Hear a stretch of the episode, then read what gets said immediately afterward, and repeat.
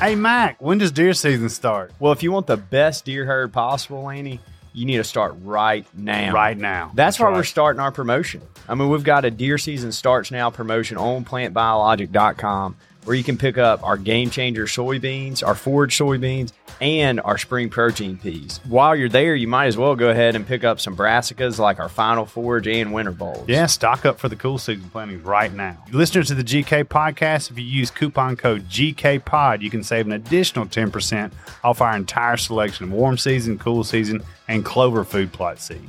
Get started today. Visit plantbiologic.com for an unforgettable fall. Hi, I'm Jeff Foxworthy, and welcome to Gamekeeper Podcast.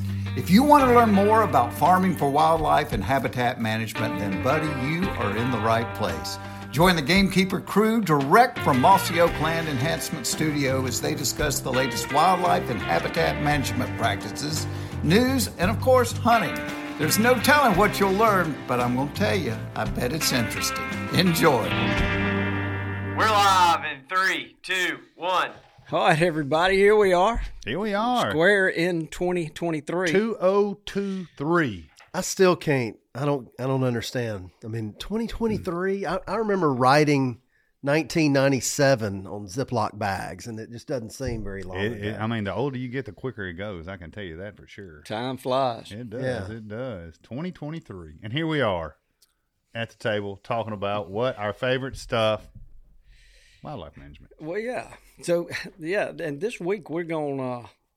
I think the topic is uh, it's just a fascinating subject to me. And this year, I've we're going to talk about coyotes. And we- Yeah. and we've got a. Well, let me go ahead and introduce. We got John Collins on here, who's from Fox Pro, and we need to A lot of horns for hit him. the There horns for him. And I mean, this guy is a professional coyote. Yeah. So, uh, John, how are you doing? I'm doing good, guys. How about you all? Well, Wonderful. Yeah, we are. It, you know, we're right here sandwiched in between some of these shows, so we got all this uh, the pressure of having to travel and all that sort of stuff. Some of Yeah. us do, others Some- of us don't. Oh, So I mean, you know, yeah, some of us got to stay here to finish deer season out. I mean, how, it's it's important for the brand. yeah, and the brain. You got. and the brand, that's right. you got to have that release. If you don't, if you don't get outside at least once a week, uh, yeah, especially this time of year. We'll be thinking about you, Bobby, when you're out there It- it- pounding the shows and making it happen. hopefully, hopefully after this podcast is over with, we'll have you out there doing some coyote hunt instead of always thinking about deer. yeah, well, that, well, that I- sounds good. that's what I'm here for. And Yeah. we've also got on the line is our own coyote hunter, Austin The Delano. Austin Delano. That's Yeah, right. yep. And, and so uh, Austin's done a lot of No, he's been after him a long time. Yeah. He really has. trapping and all that kind He, of you stuff. know, Austin takes it personal. You know what I mean? Yeah, So so, I coyotes wanted better look out. make sure he was on there. So, Austin, uh, can Uh, you, I've always felt a personal vendetta against him. He has from early childhood, I believe. well, it seems like this year I'm seeing and hearing more coyotes than ever. I know I'm getting a lot of pictures. Sure uh, you know, I finally got a few Spartan cameras out and figured out how to hit that button to get that video. And all these pictures of one coyote, you hit the video button, it might end up being six or seven on there. oh, coming by in a pack. Yeah, yeah. Yeah. So Dudley had that video that we posted on our uh, Instagram page of That came from your farm? yeah. Okay. I didn't tell him where it was. All right, so John, I'm, uh, I'm, if you'll be patient with us, we got one more thing we got to knock out. Mac, this week's episode is brought to you by who? None other than the Gamekeeper magazine. Oh yeah. Oh, I like that thing. I've heard of that. I have Yeah. too. So the winter issue Yeah. is in the mail, right? Right now, The May- one with the pintail on the cover? It, it is. It may be arriving. It's uh, it uh, it's uh, should be it, it, in people's mailbox pretty soon. good, good, good. Oh yeah, a lot of folks I think have been commenting and saying they received it and uh, really like it. I mean, and that magazine is just so useful. I mean, it's I mean it's a great read and it's really it's really cheap actually too. And you can subscribe on MossyOakGamekeeper.com. Yeah, a great looking book too. You can leave it on the on the on the coffee table there. People, look, there it is right there. Twenty five bucks for a subscription. I mean, that's you save twenty five percent by doing it that way. I don't know why anybody wouldn't subscribe. Yeah, I know. I would- Okay, uh, John, you've seen the magazine. I know. Oh, of course. Yeah, I'm familiar with it for sure. All right, so Mike, thank you guys. If they want to subscribe, they can go to mossyoakgamekeeper.com. Okay, Mac has got all the answers. Yeah, he does. He sure does. So, He's on game. so uh, switching to John. John, but my first question for you is: Do you pronounce it coyote or coyote? Mm. I don't know what a coyote is. Yeah, uh, well, I think we're all in the same boat. Except for me, I've Yeah. always called him a coyote my whole life. he must he must be a Yankee. Yeah, he- I'm a well, s- well. he he's was, he's southern as he but he does say Mississippi instead of Mississippi. well, too, he was you know? very influenced by the uh, Bugs Bunny cartoons, evidently. Probably so. Oh, that's probably Okay. where it came Yeah, from. that's where his uh, that's where it came from for him. So, John, let's start with this. Um, we're still deer hunting down here, but if a guy's sitting in a in a stand, you know, I see a lot of couch, but you just briefly see them most of the time. They're either they're either trotting or they're you know standing still for just a brief second. But if one gets by you, is there a what did you what would be your tactic to try to bring him back and maybe get a shot? Well, I mean, you know, if you're you're in a tree stand and if you're somebody that would take the opportunity to take a coyote while you're deer hunting, um, yeah, I mean, there's all kinds of stuff you can do to call them back in. One, you can just use your mouth and do some lip squeaking, but you know, not all coyotes can hear it. It all depends on how far that coyote's off from you. But uh, you know, as far as Fox Pro goes, the company, there's all kinds of stuff like we've got as far as mouth calls that you can put in a pack, that you can put in your jacket pocket, whatever, you know, closed reed. We got mouth operated calls, hand calls, you know, mouth diaphragms, open reed style calls, closed reed style calls that you can make bird sounds, rabbit sounds, cottontail distress, baby cottontail sounds, jackrabbit sounds, snowshoe sounds, whatever you want to throw out there, you think you might be able to call that coyote back up to you. So, what what do you do? Can you give us an example? Well, you know, that's one thing about coyote hunting. Coyote is is there's a lot more to it than just blowing on a call most of the time. Uh, and it certain times of year, certain sounds will work a lot better. But hey, a coyote's got to eat every single day, right? And one of their their big meals is a cottontail rabbit. You know, clear across the country, they love cottontail rabbits. So if I was on in a deer stand and I saw a coyote and wanted to get him closer, and if I had one of our hand calls in our pocket, I'd pull it out and try to make some baby cottontail sounds or adult cottontail sounds and get that uh, get that coyote close. You know, if you're if you're a archery hunter and you're running mouth calls, you can call them things up within feet. You know, I've I've killed coyotes at six steps before, calling them in six steps, nine steps, no telling how many under ten and twelve steps. Hmm. So it's no problem getting them close to you. So, like I said, if they're on their feet, say mid morning or something, where you're in a in a deer stand, they're probably still on their feet because they're still hungry. So, throw some sound out there to them. See if you can't drag them on their in their clothes. Lanny, when I when I think about that, I, I mean, I've, I've I, this looks and sounds like something right up your alley. You you like getting things in close, critters in close. Well, I tell you what, Inten- personally, the intensity of it. It's been, uh, you know, I must have uh, not a very good huntability for coyotes because I can't blink at them if they not they don't run off. You talk about shooting with a bow. I've been trying to shoot them with a bow my whole life. Every time I look at my arrow, he gone. Yeah. So, but I, I had never tried to call them. You know, it's just been uh, by chance. But have you been working on your lip squeak? Uh, no, I have not. I'd like to I- hear I, it. I don't have a lip squeak. I've Uh, got a little handheld thing that I have blow at them. But Okay. killed a couple this year. You I, did? I mean, it seems like every time I go, I'm running into coyotes. But so, John, are, are they uh, are they bad about trying to get the wind on you?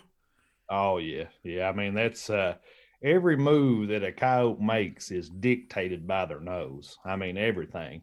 While they're out uh, looking for their family group, searching for their family group, they'll use their nose. Um, looking for their next meal, just moving from point A to point B. Everything a coyote does is dictated by its nose, and they can, man, they can smell you. And that's one of the things too. If a coyote is downwind of you, your your hunt's over for that coyote. I mean, Mhm. and of course they'll they'll circle. That's the first thing they want to do. They want to circle to the downwind side of that sound. So it's one of those things you've got to be able to shoot them, get them killed before they do get downwind of you. It's it's over, and your chances of calling that coyote up in the future are very slim. It's almost like I see it. I know you guys are mossy oak, and see that big old strutting gobbler right there behind you. Y'all know how tough it is if you mess up on a big long beard a time or two. What happens? It gets call shot, right? Mhm. Yeah. it's almost impossible to call that bird up. And man, it's it's almost ten times as bad with the coyote. The coyote's very smart. I'm sure all you guys have had dogs. You know, if you uh, uh, you know, get on a dog for doing something wrong, you know, your tone of voice that you use to getting on a dog Mhm. or whatever, when you get that tone in your voice again, you'll see them dogs cower down. You know, they know they're in trouble. And uh, so so they remember sound. So if you mess up on a coyote with a say a rabbit sound, and then you know weeks down the road you see a coyote out and you try to blow on the same exact type of rabbit sound, make the same tones, you'll see that coyote cower and take off the other way. And guess what? That's probably the coyote you messed up on. Hmm. Wow. Dudley, you got a question?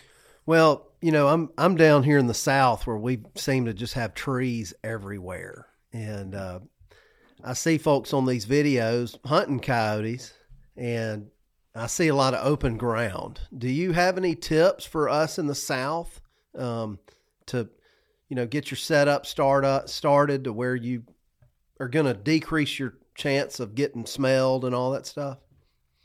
you know, a lot of it has to do, you know, if you're talking about purely coyote hunting, not doing it from a tree stand, you know, you're just going out trying to call coyotes. Mm-hmm. You know, they're just like anything else. Scouting can really pay pay off for you. You need to know where those coyotes are at, where they like to cag up for the day, like to where they like to go at night to hunt, where you can catch them coming in from their uh, uh, feeding areas to where they where they bed up. All that stuff can come into play. So I mean, scouting is is definitely key. you know, I guess you really got to decide whether you're going to daytime hunt them or nighttime hunt them. Uh, if you're going to daytime hunt them, get them scouted where you know they like to bed up for the day, and you'll go in and crowd those areas. Like if you got a certain draw, a certain thicket, certain ridge top, whatever that these coyotes like to hold up in, you know, you'll get your wind right to approach that area, crowd it, get to throwing some sounds out there, and uh, get those coyotes killed. Okay. I like that. And I've, like I said, I've been getting them on my cameras a lot lately. And uh, I had never thought about it, but there was a couple of areas where I was getting a lot more photos than others. And it's just no different than the way we hunt deer. You can, you can scout them with your cameras and see which way they're going at different times of the day, when they're coming and, out. and you know, it's a lot of people don't think about that with coyotes, about scouting them out with trail cameras. But you know, if you're seeing a pattern with coyotes on a trail camera, at uh, you know, take note of what time of day or time of night they're crossing through there, whether they're coming from left to right or right to left, all those type of things, and really give you a lot of information on what those coyotes are doing, and you just got to put it into play. Um, we was talking about earlier before we got the podcast started. Coyotes are a very impressive animal when you really get down and get to study them. They're a very unique animal. They're a they're they are and can be a very tough animal to hunt because they're so smart. So you need to take advantage of everything you can to uh, you know get you advantage on these coyotes. So, John, when in, late in the afternoon when we're deer hunting, we start right about dark. We start hearing them howl. Mhm. It, what are they doing at that time? Are they trying to locate other coyotes, or what, what's going on there? That you know different times of year they'll vocalize more and vocalize for different reasons. Like a lot of times especially in the fall uh, say those september through november time frame those coyotes are still in their family group. Uh, they might not be like bedded up right together but they're in a vicinity of each other brothers and sisters and mom and dad where they can hear each other. So a lot of times what you'll hear is them waking up getting ready to go out and start being coyotes for the evening and they're just letting each other know where they're at. And a lot of times they are in close vicinity, and a lot of times you'll hear, you know, it'll sound like 20, but it won't be but two, you know, or three at the most. So, you know, you might be thinking you're hearing a dozen coyotes, but it might just be a pair, if you know what I mean. Yeah, yeah. Wow. So, man, I, I tell you though, uh, as deer season winds down, I am very interested in uh, trying to call some of these with an electronic call. Yeah. I think that would be a fantastically fun hunt. I'm looking at Lanny Hayden would probably just love that. Yeah, we should, should try it out for sure. Yeah. So, can you kind of walk us through what a guy needs to kind of get into this electronic uh, coyote hunting business? Well, I mean, uh, well, all you need is a call, really. I mean, for far as that, but you know, decide whether you're going to be hunting with a rifle, shotgun, or both, or you really want to get, uh, you know, get a challenge, pistols, or whatever. But you know, most states, almost everything's legal to hunt them with. But uh, you know, we've Fox Pro, we've got a full lineup of electronic calls. You know, good starter units all the way up, and uh, you know, to your higher end units. We've also got a great selection of hand and and mouth calls. You know, if somebody's looking for a budget way to get in to see if they like it, we've got a lot of affordable options out there. So, you know, we've got everything from from your basic mouth diaphragm like you use for turkey hunting that you can howl on and make uh, different prey distresses all the way up to uh, uh, our electronic units with all the options, bells and whistles. Well, and I guess you could use some of it, you know, some of all of them. You could have an electronic call sitting up on top of the hill that you're downwind of and have something in your mouth ready to go if, if you need to get them to stop or something. Right. That, and that's me. I, I take advantage of, of all that. You know, I've got, uh, open reeds and closed reeds in my pack. I've got my electronic call out there and I've usually always got a mouth diaphragm, a mouth that I can howl on, or you do pup distresses, ki-yis, that type of stuff. And you can use them together. You know, you can howl on a mouth diaphragm or open reed and how answer yourself back with your e-call. You can add a lot of realism doing it that way. Oh, I'd like to answer myself back. Oh yeah, you do. You're really good at that already. yeah. Did And- you have a question? Well, I just, you know, I think this is for Austin and John first. Help, you know, I think it'd be great to help our listeners understand the effects these coyotes can have on a whitetail population and uh, what, you know, when they're most vulnerable in, in Or what's- turkeys. Or turkeys, you know, all of it. So, yeah, throw that out to, to John and Austin, really. Well, you know, I was talking about earlier before we got this started, you know, uh, predator management is deer management. Mhm. You know, if you're trying to manage a piece of ground for whitetail deer or turkey or both or whatever you like to hunt, uh, if you don't have uh, predator control in place, you know, you're you're not doing everything you can. Hmm. Um, one of the probably the best times to coyote hunt to try to control that population and really help out your deer herd and your turkey flock is to hunt them in late spring and in the summer. You know, your turkey seasons are out, your deer seasons haven't come in yet. You're probably chomping at the bit, get out there and do a little bit of hunting. Most states are open 365 days a year. Hmm. So get out there in the summertime and try to call them. They're actually very, very susceptible to calling in the summertime. Now it's hot. You know, you're talking about hunting at night or hunting first thing in the morning or late in the evening or late in the afternoon. But uh, during that time, coyotes have uh, they have their pups. You know, they've got pups in the ground. They're it's their denning season, and coyotes are a pretty paternal animal. They they're big at protecting their their young, and if you can go out there and play the right type of sounds, like what we like to do in late spring and summer, is play those small puppy sounds.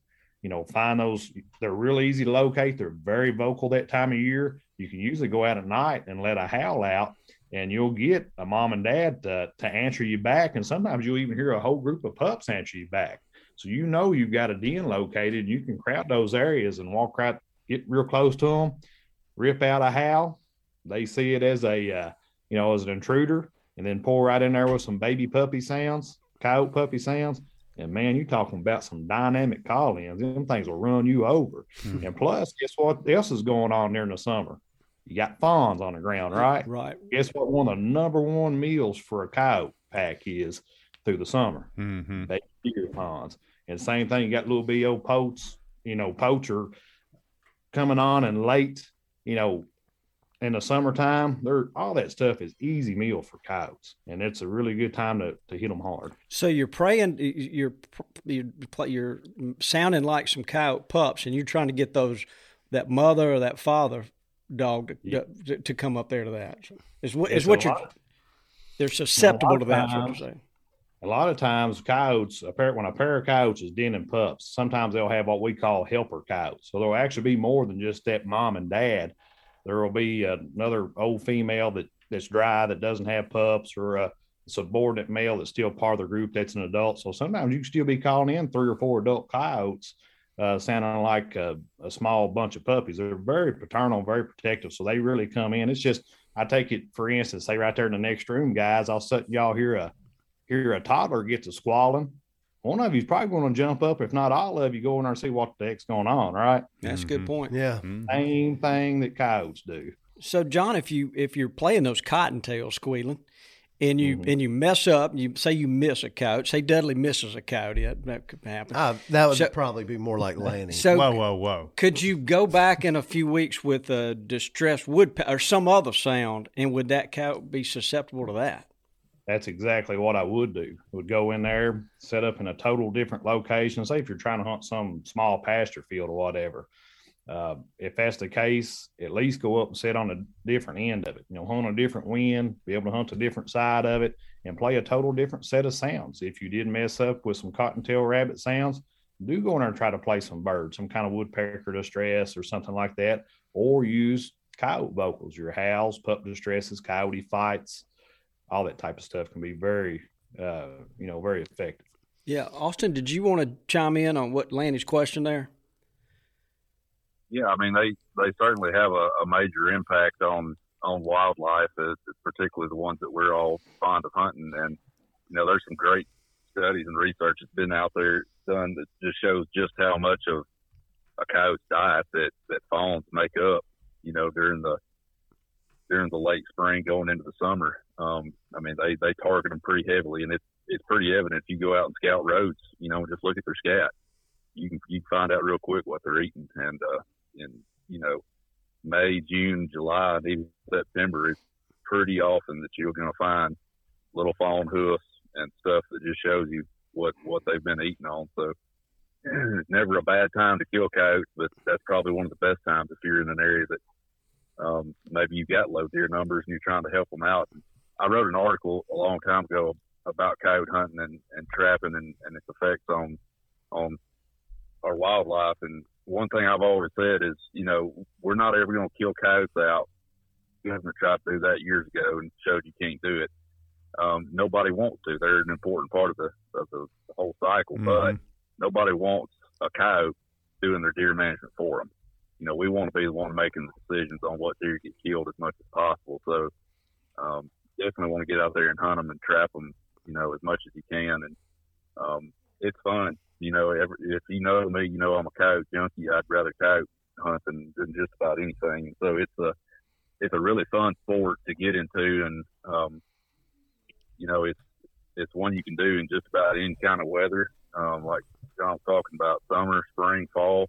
I've got favorite times to go, but uh, most every state is extremely liberal on their coyote seasons and the type of weapons you can use. And um, you know, I, I spend more time pouring over maps and wind directions hunting coyotes than I do trying to hunt big deer because Hmm. they're so smart. They learn from every situation, everything that's ever happened to them. They don't forget it, and that's why I've always been such a, a coyote junkie. Is calling them up and trapping them is, to me, they are the smartest critter out there. You're trying to get one of the smartest critters that God put on earth, especially in the U.S., to put his paw on something the size of a 50 cent piece if you're trapping them, or call them into a certain spot if you're using calls. And if you do that and you beat them at it, man, it's, it's one of the best feelings in the world. It's just like killing an old, you know, four or five year old gobbler you've been after forever. It's like, you know, chess match, you know.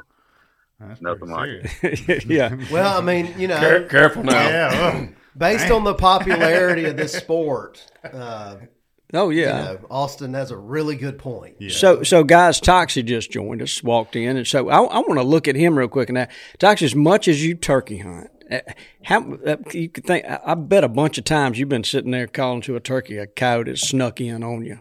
oh yeah. I mean, in fact, um, one thing I was going to say, I'm here mostly to listen today because I love this subject. I'm fascinated with it, and I need to learn a lot more. Um, the first thing I would say that jumps in my mind, one story was, and try to be brief, about maybe ten years ago, eight years, I can't remember how long ago.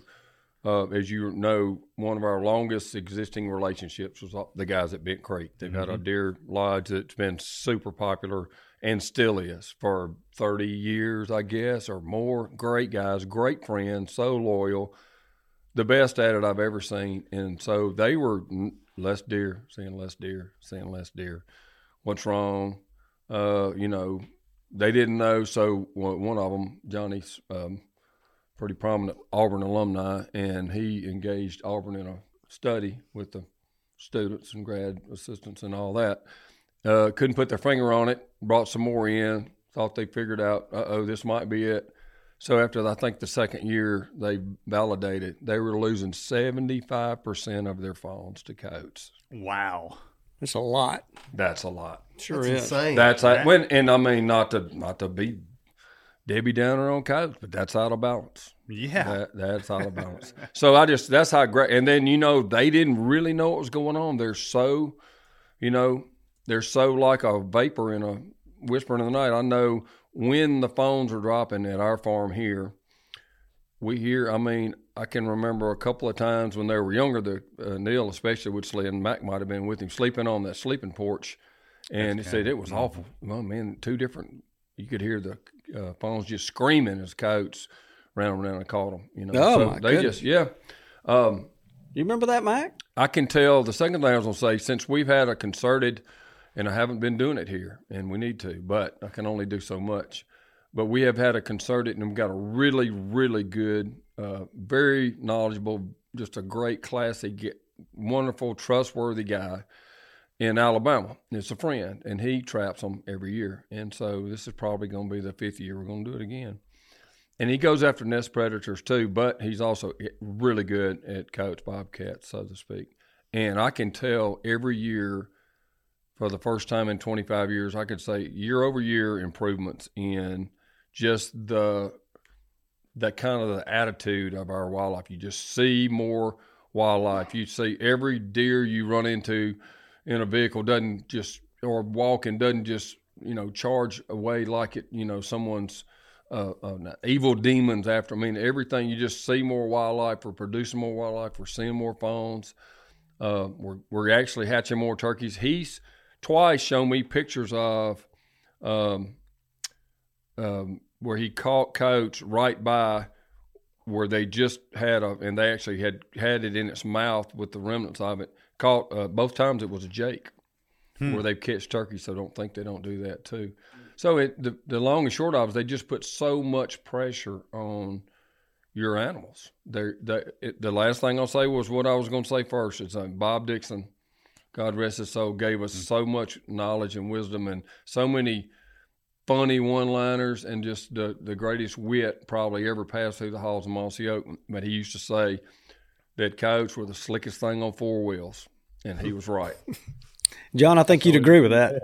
Yeah. I totally, I totally agree with that. And just to go right off what Toxey is saying, you know, a coyote is either committing an act of depredation or he's thinking about committing an act of depredation. He's kind of like Lanny. I, that's just how it is. That's what they do. You know, coyotes are here to uh, to kill stuff, eat it, make babies. That's You- what they're here to do. Well, I, I've And- even I can't even remember like, but I've you've killed I've killed you know when I bow hunted a lot harder when I was younger and could stand up to the rigors of it. Uh, I've killed several, quite few, and I but I can remember the first thing I shot. I think a predator was a bobcat, and then a fox, and it may be a bobcat or two. And I can always remember they were easing through the woods and like a little tiny sound, you know, Lip squeak. whistle, any tiny little noise, and the first thing a bobcat's going to do is just stop and not even move a muscle to, to wait and figure out what it was. So the first time I tried that on a coyote, and the second time I tried, I mean, and I'm talking about a barely audible sound. It was like I had painted his tail with turpentine. they don't wait around to see what it is. They're just they're so smart that it's some kind of foreign noise. Even when I tried to sound like a, a bird or something. So I learned the hard way. If you're going to shoot at one, you just, if they're trotting or whatever, you better just take your shot. Wow. Hmm. I Yeah. can't, you can't stop them. They just unless it maybe it's an area that they have had no pressure at all. That they are so slick. So, so John, give us some tips. Um, uh, so we're we're two different type of hunters. We're guys that are in tree stands and we're deer hunting, and we, asked you this early on, but I would really like you to get specific as to what you, you what kind of call you would use and when you would use it, how you would use it.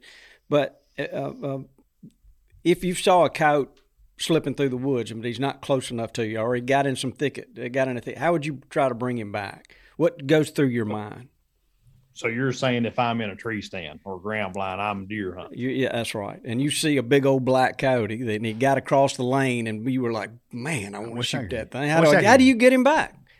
Well, you know, it all you got to tell yourself, you know, you still want to try to call that coy- coyote and still try to, you know, I guess preserve the hunt, so to speak, where you can still have keep deer hunting after you put an arrow or whatever in that coyote. Um, you know, if you didn't want to blow out every deer in the in the country, I would stick to some type of light prey distress. Like I said, you know, Toxey was talking about lip squeaking and all that. You can call coyotes in lip squeaking at them. You know, just making kissy noises with your mouth or you know on your hand or whatever. They can come running up, kind of sound like a field mouse or a, a Can- vole or something like We that. need, we need an example. Yeah, can you do that? Can you yeah. sh- that The show? Coyote, kiki, keckle, fly down. Oh, there it is. Hang, hang on. Hit again. Sorry. Sounds just like the recording. Yeah, it's pretty good. stuff like that right there. That can call that will call coyotes in, and we'll call bobcats as well. But if you you know that's kind of limited in range, that won't reach out for No. hundreds of yards or whatever. So you know, like I was talking about earlier, as far as hand, hand calls and mouth diaphragms, you know, you can take any closed reed call or open reed or a mouth diaphragm, keep it in your pocket or your vest, uh, safety harness or backpack or whatever. I suggest carrying one of them around, something that you can make multiple sounds with. Open reed calls are very good for that. You can howl on them. You can make bird sounds. You can make rabbit sounds. You can make coyote pup distress sounds.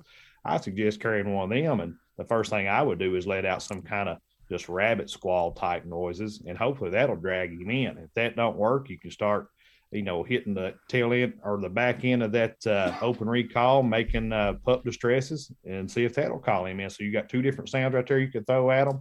I necessarily, if I was in a standstill deer hunting, I probably wouldn't rip out a big old howl, you know, because that's probably going to put all your deer on on alert. But all those type of sounds are natural sounds in the woods. So I mean, you're not actually blowing everything up when you do that type of stuff. I think my body might go into convulsions if I put a diaphragm call in my mouth and try to make a call other than a turkey. So, John, specifically, what I was hoping you would say is like, I'm gonna I'm gonna hit that for ten seconds and then shut Yeah, up. Okay. Yeah. It- it- or, or is it longer than that? How, how long does it take to?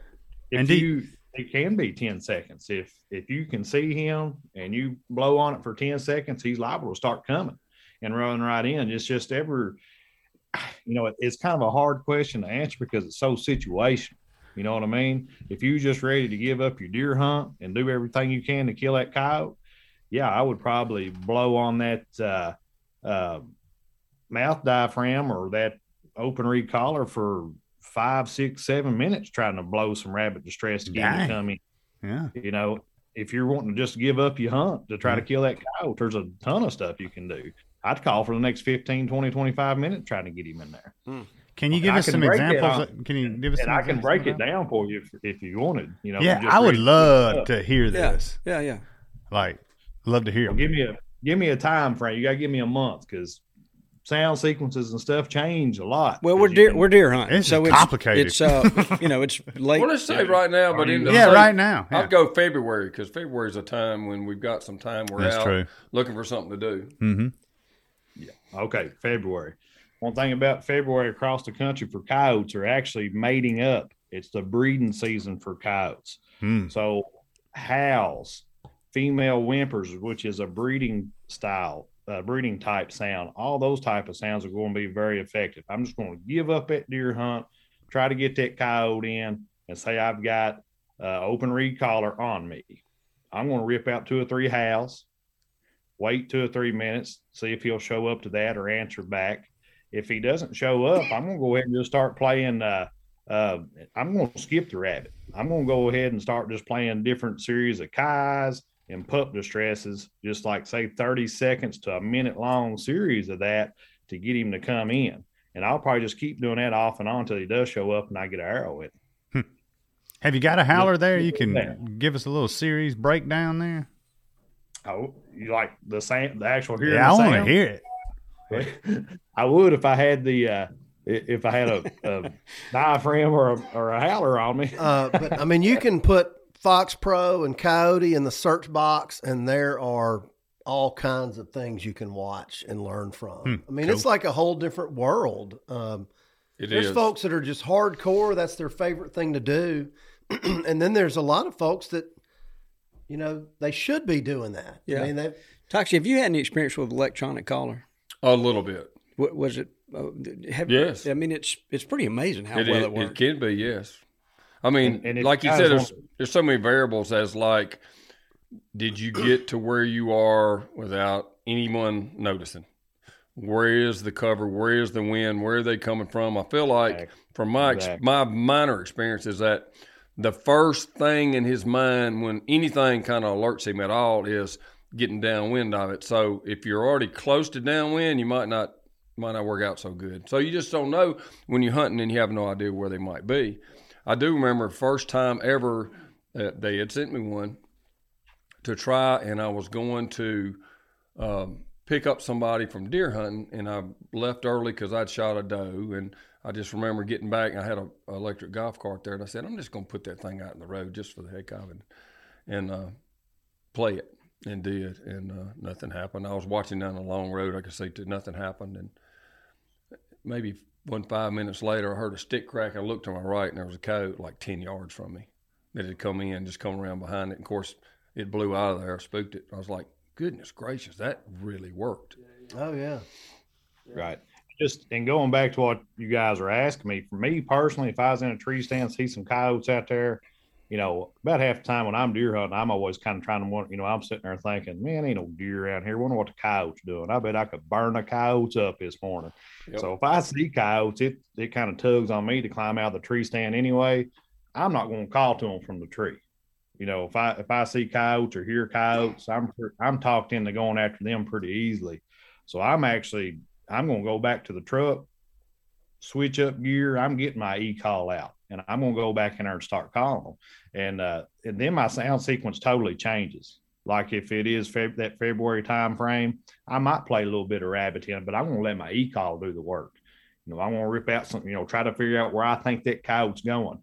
Make sure my wind's going to be right for that spot where I think they're going to go cag up in. Like I was talking about earlier, you go in there and crowd that area, then I'll let out a say a series of howls, which will consist of three to five howls.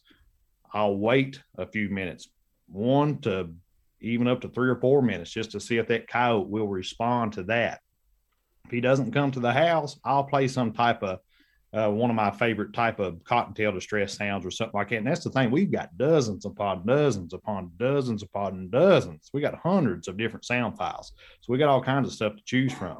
But then I'll play a I'll play a rabbit distress for you know, uh, four to six minutes. If nothing shows up, I'll start playing series of those uh, female whimpers, some other type of breeding type sounds, uh, submissive sounds. You know, a coyote's language, they got all kinds of uh, vocalizations that they use with one another. And anything can, you know, I shouldn't say anything, but a lot of those will call coyotes up any month out of the year. But like I said, February is kind of that breeding type breeding season time. So I'm going to be pretty, uh, female whimpers is a breeding sound.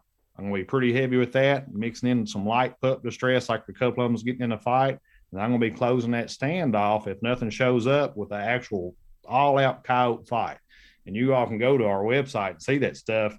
We've got several different coyote fights, and it's just snarling and coyotes crying, and it sounds horrible. I mean, it sounds like something is going in there and shut them up, and that's what usually what happens. You usually get a pair of coyotes hard charging in, and uh, it's pretty, it's pretty dynamic. And that's the thing. I am going to warn you guys on this too about the coyote hunting.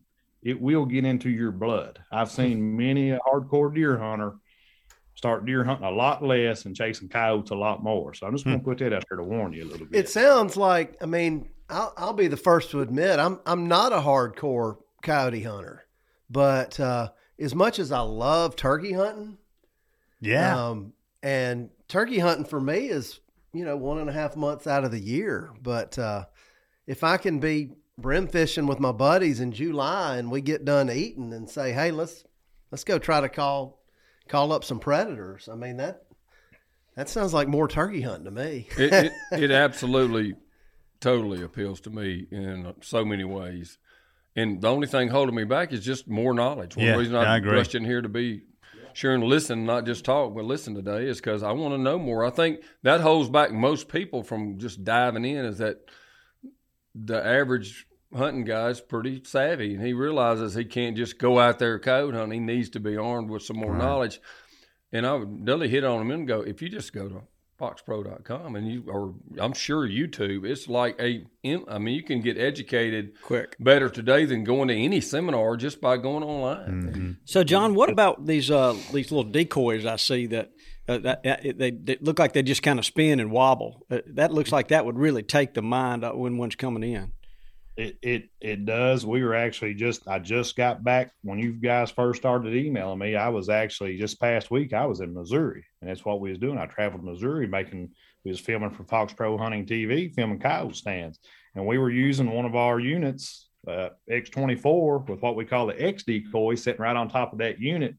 And man, we had the coyotes come in trying to bite that topper. What you was talking about, the thing that spins around, have a little bit of fur, have some color to it, look like a woodpecker or a uh, piece of rabbit fur or whatever. And we had coyotes coming there trying to snatch that thing right off the top of the call. We actually, the last stand we made before I headed back to Kentucky, my home state, is we called in a pair of coyotes, male and a female. It's probably a breeding pair, just like what we was talking about earlier. First one come running in, come right up to the call, actually bit at it, ran, did a 360 around it, and we shot, pow, hit the coyote, killed him three steps from the call switched sounds up, went to a pup distress since we knocked the first coyote down. Here comes the second one running right back in. Eight steps from the call. Two hard charging coyotes killed within feet of the call. And it's very fast paced hunting, very exciting. It's it those decoys really work. Now I'll tell you with the decoys, you better be ready to shoot one on a run because they've already got they've already heard that sound. They think something's dying or something's in trouble they come rushing in, then they get that visual. They're locked in, just like you said. You can almost stand up on them at times when they get get locked into a call and and a decoy situation. It can really, really make for some dynamic coyote call-ins and bobcats too. Bobcats really like a motion type decoy to come in, come on into them. Yeah, one thing I think is worth mentioning is, you know, when you when you're going to set up let's say you're going to go call coyotes specifically, we're not talking about hunting them out of a deer stand, but if you're going to go call coyotes somewhere, you know, I, I approach it just like every thicket, every block of woods, every ditch can potentially hold coyotes. So when you're going to set up somewhere, you got to keep that in mind. Uh, if you're a turkey hunter, think about it like every piece of ground that there's some timber or brush in could have a could have a long beard in there. You're not going to go charging through every bit to go call one field. So make sure you're not stomping through a bunch of good coyote habitat to go call a field just because the wind seems right for it. You got to think about it a little bit more broadly than that because you'll get lucky every once in a while, but if you want to consistently call them up, you got to think about everywhere where you're going to park the truck at, how you're going to get into the certain field. And, you know, that's one I've always been a huge fan of hand calls and I love using them. But one of the biggest advantages, like we're talking about using electronic calls, is getting the sound out away from the caller. Because if you spend much time doing it, sometimes you will have, like Tyke's talking about, that coyote just run in on top of you. I have had coyotes come from five, six, eight hundred yards out, and you haven't blown a call in ten minutes, and they will go to the exact spot where they heard that sound coming from. I mean, they can pinpoint it uncannily. So you you got to be able sometimes to get the sound out away from you. That way, you might have to make a little bit of an adjustment in how you're set up to get the coyote killed. Or if you call in a double, you call in a triple, and you got multiple shooters to be able to get all the coyotes killed. Um, having that electronic call, even if it's just 50, 60, 80 yards away from you, especially with a decoy right there beside it, if they come from a long way away, and they pinpoint on that sound, it takes the pressure off of you needing to move a little bit or something to make an adjustment. So that's one of the biggest advantages to the electronic call sometimes is being able to get the sound away from the caller, you know, where it's coming from. That way you can you can get a good kill because so many times they'll come blowing out of brush really close to you. And another thing, if you're setting up to call coyotes, uh, don't turn that volume up all the way. If you're in a tight field and there might be coyotes less than 100 yards away. You don't want to have that sucker on full volume. Just give it a little bit of light calling, shut it off in the first minute, see what responds. If nothing comes, and two or three minutes later, go at it again. But you don't want to blow the whole woods out with high volume right when you get started. And, you know, I hunt a ton of row crop fields, cotton fields, corn fields. They're all cut. They're low to the ground this time of year. if I don't have a great wind, I'll make sure my wind is blowing out into those fields. That way, when a coyote responds, he's got to get out in a big, wide open field before he can catch my wind. And by that time, I'm going to either stop him or try to kill him on the run. Because, like we were talking about earlier, they will 99% of the time, if they're coming into a call, try to come in downwind if they've got the time to do it. So pay attention to how you set up because there's so many times a guy's going to get out there and try to call up a coyote, and he probably does, but he never sees it because he didn't set up right. So there's a lot of thinking that's got to go into it if you want to be able to call them in and kill them consistently. Yeah, that's some good stuff. So, Sounds fun. so uh, John, uh, can you talk about, and and we'll get Austin's thoughts on this as well. Is there a rifle caliber that you guys prefer that you, you think is the best one if you're just specifically hunting for coyotes? Yeah, I mean, there's definitely stuff that's better than other or more suited for coyote hunting. You know, if you're somebody that's got, you know, a lot of deer hunters and you just have deer rifles, of course, all your deer rifles won't kill a coyote, right? But if you wanted a, uh, you know, predator specific type caliber, your 223s, 22 250s, 243s, six creeds, all that stuff And that uh, that range are man, they're they're great. I mean, they'll knock down every coyote that's ever walked. So, and you know, one thing is there's no sense of going out there and shooting a seven millimeter Magnum. It's going to you know, twist your chin off every time you shoot it when you can shoot something like a 22 250 that, you know, you don't hardly feel any recoil. So you might as well shoot something a little bit lighter. They're going 22 250 is going to kill them just as quick as a 300 chin twister. So, Chin twister, huh? Well, I I'm like thinking that. more about a shoulder blade breaker too. Yeah, I'm I'm That's thinking right, about my that's pocket right. my pocket book. I, I'll probably reach for some 223. You know, yes, sir. I would sir. bet you Great- most, great yeah, most reasonable deer um, rifles you would just have a different, ca- you know, a different load specific to that. It might be faster, flatter, Yeah. and uh, not as you know, not as heavy, and have the same rifle potentially if it's not Sure. a big, big deer rifle. Yeah. So, Toxey, when you're turkey hunting and you and you yelp and you see a coyote at a distance, does it turn into a coyote hunt at that point? Not much because I'm usually if I'm on turkeys, I'm I'm on turkey. Yeah, and I'm I'm not like you said. That I might deer hunt or anything else, but not turkey hunting. I wouldn't sacrifice the hunt. Now, what I was going to tell you, there is I do have one story hunting with Daddy about five or six years ago, and uh, in fact, he was with uh, one of the guys that's worked for us for that was close. Gary was sitting with him, so I was back behind him, and I really couldn't see him. I was in some CRP that was kind of thick. They were in the edge of some open woods, but I was back behind them, say 50 yards, calling, trying to be, you know, out of sight. And I looked up, and here's a coyote coming right to me down an old road that was through there. And of course, the turkeys gobbling out in front of them, and I didn't want to spook the turkey back over. I mean, the coyotes back over the turkeys, and I didn't want to. So I just didn't do anything, and it kept coming up the road towards me, and it got like maybe less than ten yards. So I pulled my hat off and discreetly, of course, immediately it stopped, looked right at me, and I waved my hat at it because I thought, you know, where it is now, it'll bolt the opposite direction and won't mess anything up. And it just kept looking at me, and I waved my hat again, and it just put its head down low to the ground and started coming closer. oh no, Yeah. And so anyway, then I, I got both my hands and I kind of got off. I, I was laying down. I kind of got up to try to get up on my knees to look a little bigger. And it stopped and looked at me again. It looked over its shoulder. Here comes another one. Ooh. And it's to the right and it's gets over here maybe 90 degrees to the other one. And they're both within 10 yards and they're not running off. And so I'm getting nervous. And I didn't have a gun either. Obviously, I'm calling for my dad. I have no gun or anything. And so here comes a third one and goes all the way around the second one. One's right in front of me, one's 90 degrees. This one's circling just past the one that's 90 degrees and it's coming around behind me and all of a sudden hits my wind. Thank goodness. And bolts and runs off. The one to the right bolts and runs off. And the one that came up first looking at me just keeps looking at me like that and just kind of walked off disgusted to join the other ones. And I don't know what would have happened. Hmm. Oh wow. What do you, John? What do you think would have happened?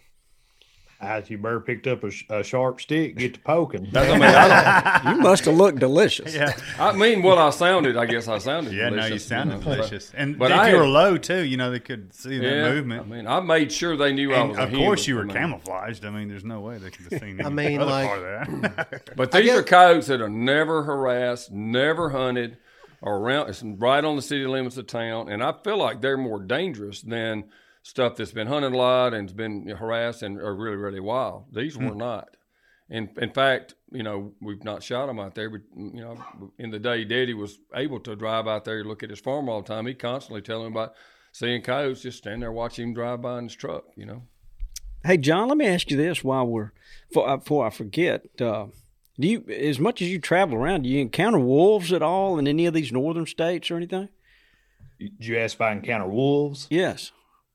I, I have in the Northwest. Um, I've heard them at night. I've come across their tracks, but I've never, I've never personally caught a wolf up or had that face to face encounter. Now, um, the GM of Fox Pro, um, Mike Dillon, and um another uh, employee, uh, Al Morris, was in Montana, I think it was two years ago, making coyote stands. Guess what? Great big old wolf met up with them face to face, so they can be called in for sure. Hmm. They're out there. what about the old coy wolf?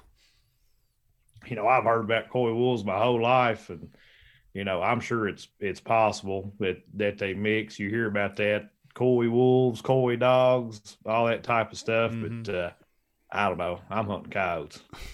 Yeah, How I, s- I saw. I- on- I'm not the biologist that can tell you, you know, what percentage is, is you know, wolves and coyotes and stuff like that. But you know, you do hear that term for sure. So I, I saw on one of your uh, YouTube, uh, you got real excited about killing a black coyote. Or is does that happen very often? in some states, uh, southeastern states, uh, they can be common, not overly common, but you hardly ever see them like west of the Mississippi. Seem like guys in Oklahoma will get on uh, some black ones every once in a while, but all the other states west of Mississippi, you hardly ever hear it. You'll, I might kill one a year if that tells you anything. And the only state I've ever killed them in is in Kentucky. I do know South Carolina has several. I think Mississippi has some. Yeah, they're not Uh, that terribly uncommon around here. Right. Now, so you could go to, and I think Virginia's got a lot. Some of those Carolinas, Virginia, Kentucky, Tennessee, and down there in your all's area, I think they can be common, but in a lot of states, you'll never see them. You'll never see a black one in Wyoming or Colorado or Montana, those type of states. So black ones for for us is a treat. I always call them the the Boone and Crockett of the coyote world because uh, they are rare. They are. You know, it's a mel- melanistic coyote. What it is. We we just from trail cameras, we we see them more and more. Now, two Yeah. for sure. Two different ones were here. One of them got shot for sure. Two on our farms in Alabama, and one of those got shot. Tom killed it. So, It, but it you know, when I went doing yeah, went from never seeing one to seeing one, and then say five years ago, and then last year, I know of four different ones. Well, two of those are dead, but Yeah, it seems like if you've got an area that has black coyotes, year after year after year, you'll seem like you'll have one or two uh, black ones that'll be in the area. It's almost like you can have a whole family group of coyotes. Say that that female coyote has a group of three, four, five coyotes. Um, if they're in that area, it seems like there'll be maybe one out of that litter every year that's black, and the rest of them will be regular colored coyotes. you know they say it's a mutation, just like the piebald deer thing. But Yeah. there are certain areas that just consistently people see more piebald deer than others, and so there's got to be something genetic about it. Yes, So- sir. So, John, I've just got one more question, and I'm going to let the rest of these guys ask it. I've kind of gone through my whole list here, but when you talk about coyotes denning up, are they denning in the ground? So, are they digging into a creek bank or? A lot of times they will. Yeah, I mean, sometimes you know we've found dens. It's just in a uh, say a blackberry bush on the edge of a hayfield or something or a pasture field. But a lot of times they want to put those pups in the ground, especially at those early stages of pup life. Um, that's about the only time they actually use a den. You know, late summer through February, they're they're not using a den, but come March time when they're fixing think, starting to have pups or thinking about having pups, they'll go in and start cleaning those den sites out, and uh, when they're ready to to drop them, yeah, they'll they'll actually put them in the ground. A lot of the coyotes will. I see so many. They're, Ho- they're, ho- they're a, they're a cool animal. They really are. When you really get to digging oh, down yeah. and learn about them, they're a neat neat animal. I wish I knew there's so many holes in the ground around here and even all these places and you see them all the time and fresh dirt being dug out of them. I just, how do you know it might be a cow? I guess you could see if you, there's enough fresh dirt to see a track that would give it away, but Mm-hmm. I never do. And looking at them, what, what it actually is and what Right. could there be besides coyotes? I guess armadillos don't have Maybe holes. foxes, maybe. Yeah, maybe. They'll they'll take over a fox. Say a fox dug a hole, had a fox den. You know, they'll they'll take those over. They'll do it in brush piles. Like I said, I have seen it uh, just right out there, not a hole, just have them right out there in an open field. Even Yeah, we used to have I've a seen lot. several Of, times on a pond dam. yeah, I'm used to. We used to have a lot more foxes than when I was a kid. They were everywhere. I never, I don't rarely see them much anymore. I don't know if coyotes had anything to do with that or not. They probably did. Yeah, I'd say coyotes pushed them out. They actually probably killed them. Dudley, John, got have you question? ever eaten a coyote?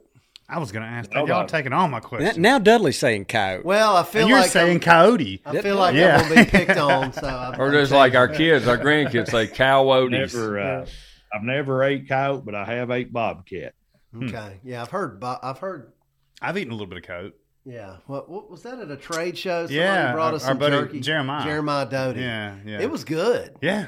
Hey, if uh, I'll probably gonna make some coyote stands this afternoon or tomorrow morning before I hit the ATA. If I kill a couple, I'll cut the back straps out and bring them to you boys this week. yeah. Hey, give them to Jeremiah. Yeah, Bobby said he wanted some. You're gonna have to overnight air them to me because I won't be there. Yeah. Not this time. I still can't taste anything, so I'm in good shape. so. well, look, John, we've enjoyed having you Oh, on man. here, and, and oh, look, i- is do it any- again. Yeah, yeah, yeah again. uh, uh, we will do it again. And uh, Lanny, did you have a question before we let him off? And No, no. I, I was going to ask about you know the eat stuff. So. so, uh, John, before we Hey, let you go off, just to go off what you said, or you know, I heard uh, Toxey was talking about the education.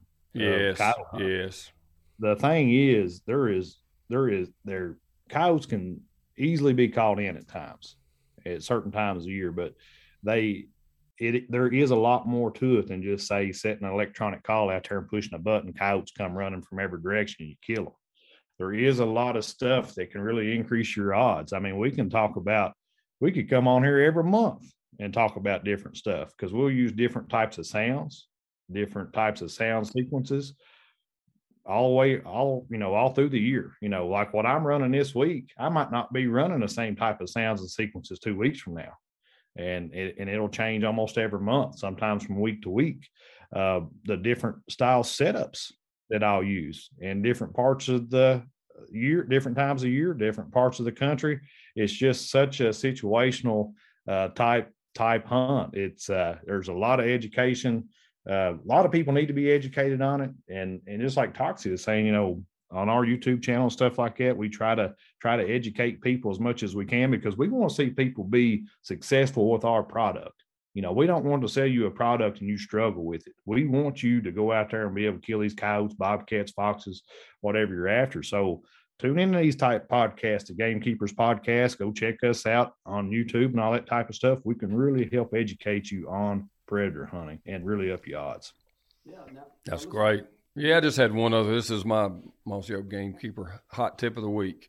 So, for perspective, you know, I'm I'm thinking about predators. I'm a big fan of someone who can trap or hunt and uh, you know bring that back in balance, so to speak. It doesn't, you know, I'm not trying to wipe anything out, but uh, my tip is there's so many. I'm trying to recruit people because I don't want to just, you know, have my place better. We're here for this whole country to get better in the wildlife. So, and we're recruiting people to do good things. Uh, it could be planting trees, it could be planting native plants, it could be doing whatever. But, you know, being we need.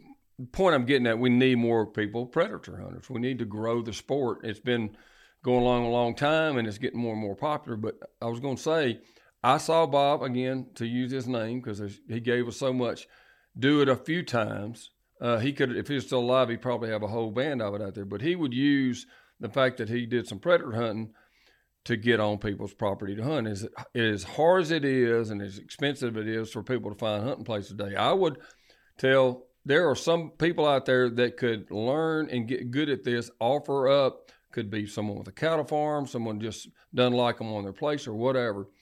You may gain access to some great hunting just by doing the predator hunting for someone. So, especially for deer hunting, and if that's the case, I would say get good at it and was it hurt to knock on the doors or you, you know people in your area that it might gain you some hunting property and as expensive as hunting leases in, I would say that would be a bargain. Excellent point. Yeah, it sure is. One hundred percent the truth. I mean, It I've- would make a difference to me. Now, I'm not big on granting permission. Let's face it, they're laughing about that. but I can tell you, if you wanted to, Yeah, I was going to say, can I go? go yeah. kill if- some- well, I'll say if you wanted to turn my head in that direction, the number one thing you could do would be trapping or predator hunting. Yeah. yeah, that's good for sure. Really good point. So, John, before we let you go, we always ask our guest a uh, a trivia question, and if you get this right, if you get this right, uh, one of our listeners who has left a review will win a prize. So, I want to turn it over to Mac Thatcher. Hey, John. So you're playing for Jess Warner, and this is a true or false question. okay. All right. Hey, can I can I go ahead and you say Jess Warner? Yes. I, Jess, I'm sorry. I'm going to go ahead and apologize up to you up front. yeah. So the prize is a gamekeeper Philware fleece vest. So this is a true or false. During the Lewis and Clark expedition and afterwards for many years, coyotes were referred to as prairie wolves. True or false? I do not know for sure, but I would say probably true. Oh yeah, that's very ah, true. he got it. Yeah. yeah, and there for a long time, that's what they were called. Yeah, so I, I need to. th- th- So Jess, you win the prize. Uh, the Mac, thank you, good job there. So Toxey, I didn't get to ask you. Do you say coyote or coyote? He's already said. I probably say something different every time. That's kind of the way I do things. Yeah. Yep, so uh, I say both. yeah, yeah, Coyotes, coyotes. evidently I do too. But I thought I said coyote. And I kind of because of the kids. The first one that did it was so cute when it was a little bitty thing was David Hawley. But then even my granddaughters now, and they call them, we say something, they call them coyotes, like just like cows. Coyotes. Papa heard some coyotes by the pond, and so I, I might just call them coyotes. There you go. well, John, thank you so much for being with us, and we look forward to doing some more stuff with you in the future. Yes, sir. Thanks for having us on for sure. All right, Yep. we'll tell everybody they can go to foxpro.com and check out Yep. check out John and his. Go, And- GoFoxPro.com. Yep. Okay, now Oh. that's perfect, I'll be there. Yeah. and we'll have it in our show notes so Learn guys can stuff. check that out. So thank you, John, so much. Thanks, John. Thanks, John. That was Appreciate good. Great Yeah, job. Was. Wow, Wow. it does seem like I mean it's something I would I think I would really enjoy doing. I've never done the electronic call. Well, I mean, I, I think the hunt would be fun, but you know, ha- knowing the impact you're having on our uh, more desired species, you know, that pushes me over the line for sure.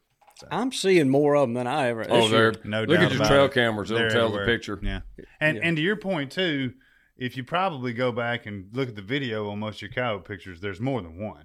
Probably so. Yeah, I think I, you said that. I'm like, oh my god, I've only been to get a picture of one. There's no telling how many are really out there right behind them. So Right. It's amazing how slick they are. they've outslicked they me for a long are. time. Yeah. It Yeah, just they- sounds like something fun to do. And, and like Toxey was saying, you know, there may be a track that you don't think you're going to get permission to hunt deer or turkey on, but if you go say, hey, can I try to call in some coyotes? Oh, Yeah. yeah. They may say Yeah. yes, and then you may Mhm. earn a right to. Maybe. It could. So- Yep. I'm, Yep. I'm I thinking. mean, I, you know, today's day and age, day and age, um, anything legitimate you can do is is a big deal. Yeah. especially- Yeah. that's right. That's right. So, look, guys, I'd like to just kind of hit the pause button for a second. And uh, so, in in our community, in, the, in the last few days, we we had a, it was a tragic loss.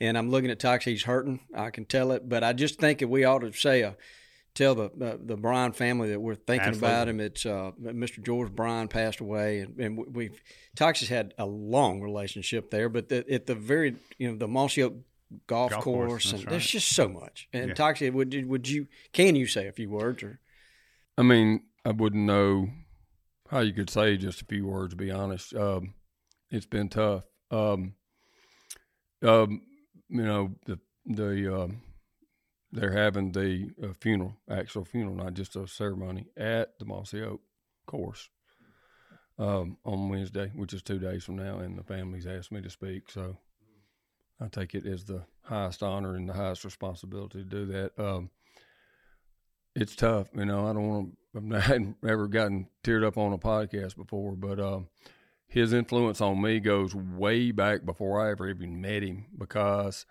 he is who my dad walked walked alongside and worked alongside in building the whole Bryan Foods business, and so uh, he's the one that said something, to Daddy, about hey, why don't we see see if he wants to come to work for us? I'll bring him on board. I, I want some local, you know, family related to us. Um, young pe- people to go through, and you know, I'm gonna put them through extra management and training. So, I mean, I got my shot at life, and my MBA was at Sara Lee because of George Bryan, 100%.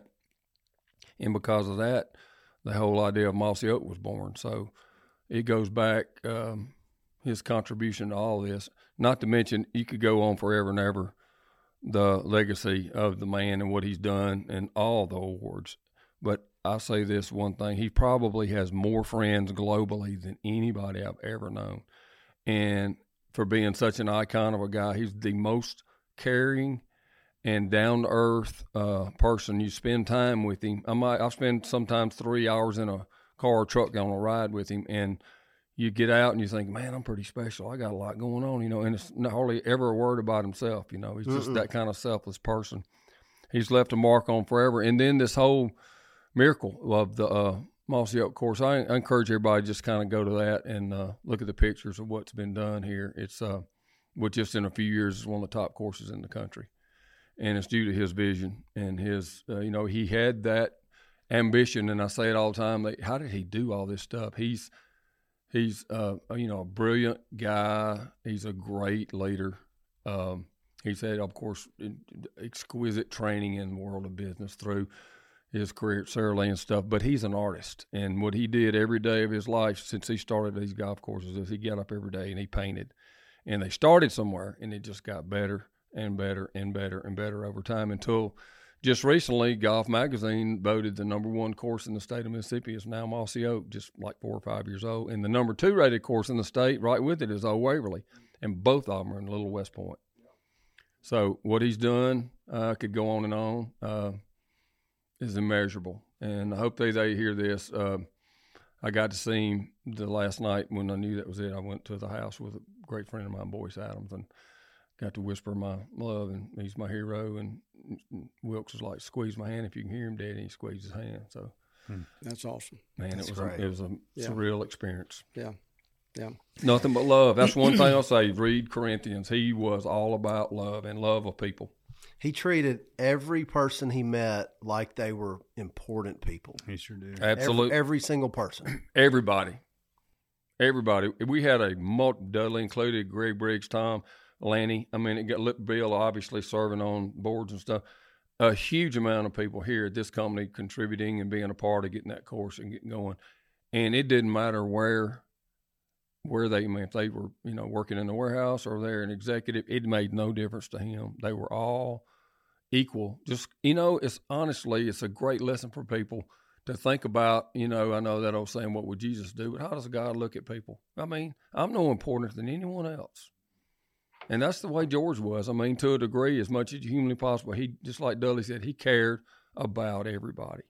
And boy, what a legacy if you could leave one, you know, through our walk in Mossy Oak with people, is like spread that kind of, you know, love through the world, you know, and treating everybody with care and grace.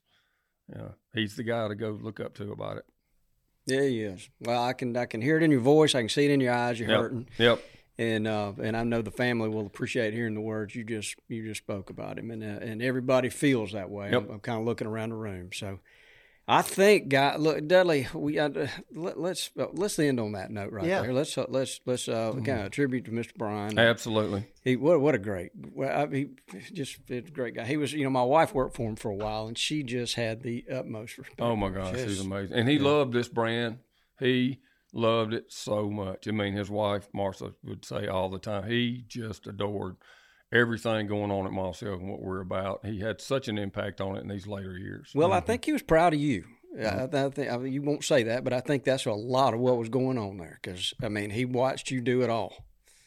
So mm-hmm. he really did. So, look, guys, Lanny, I'm looking at you. Let's go kill some coyotes. So Yeah, uh, save we- the we need- I save mean, the pulse. So I'm going. I'm gonna look. We're gonna we're gonna get one of these Fox Pro units, and we're gonna give it away to our our our. Uh, Give it away to our founder. Isn't that what you're going to say? and the we're winner gonna try is it first. We'll try it first, but then we'll give it away to some of our listeners. So, but I'm just super impressed with their equipment and, Oh, and John right? and all those guys. So, uh, it looks like something that'd be a lot of fun come February when when uh, Missing the boat out there, folks, if you don't get on board with this one. Mm-hmm. I you know what. I, I'm not. I, I can just tell I'm gonna struggle being a trapper, but I think I would really enjoy doing this. You you definitely, definitely. I won't go. I won't beat you up on there. Yeah. Yeah. Definitely. Yeah. All right. Well, look, I'm looking at Mac. You got anything to add? We got Richie back over here, guys. So we're proud to see that. He stayed There away. you- Look at there. He, he did. And uh, all right, Lanny, good to see you. I know you got folks in town. You fixing to travel or go go leave, or but uh, glad you showed up. here Well, I just a little appreciate you while. having me, Bobby. I didn't know you were leaving. Wow. I'm not leaving. I'm just going out to your place. Oh, okay. All right, Dudley, you got anything to add? No, I'm good. All right, well, It's say good goodbye, one. Dudley. Goodbye, Dudley. Get us out of here, Mac. Thanks for tuning in to this week's episode of the Gamekeeper Podcast. And be sure to tune in again. Subscribe to Gamekeeper Farming for Wildlife magazine and don't miss the Mossy Oak Properties Fistful of Dirt podcast with my good buddy, Ronnie Cuz Strickland.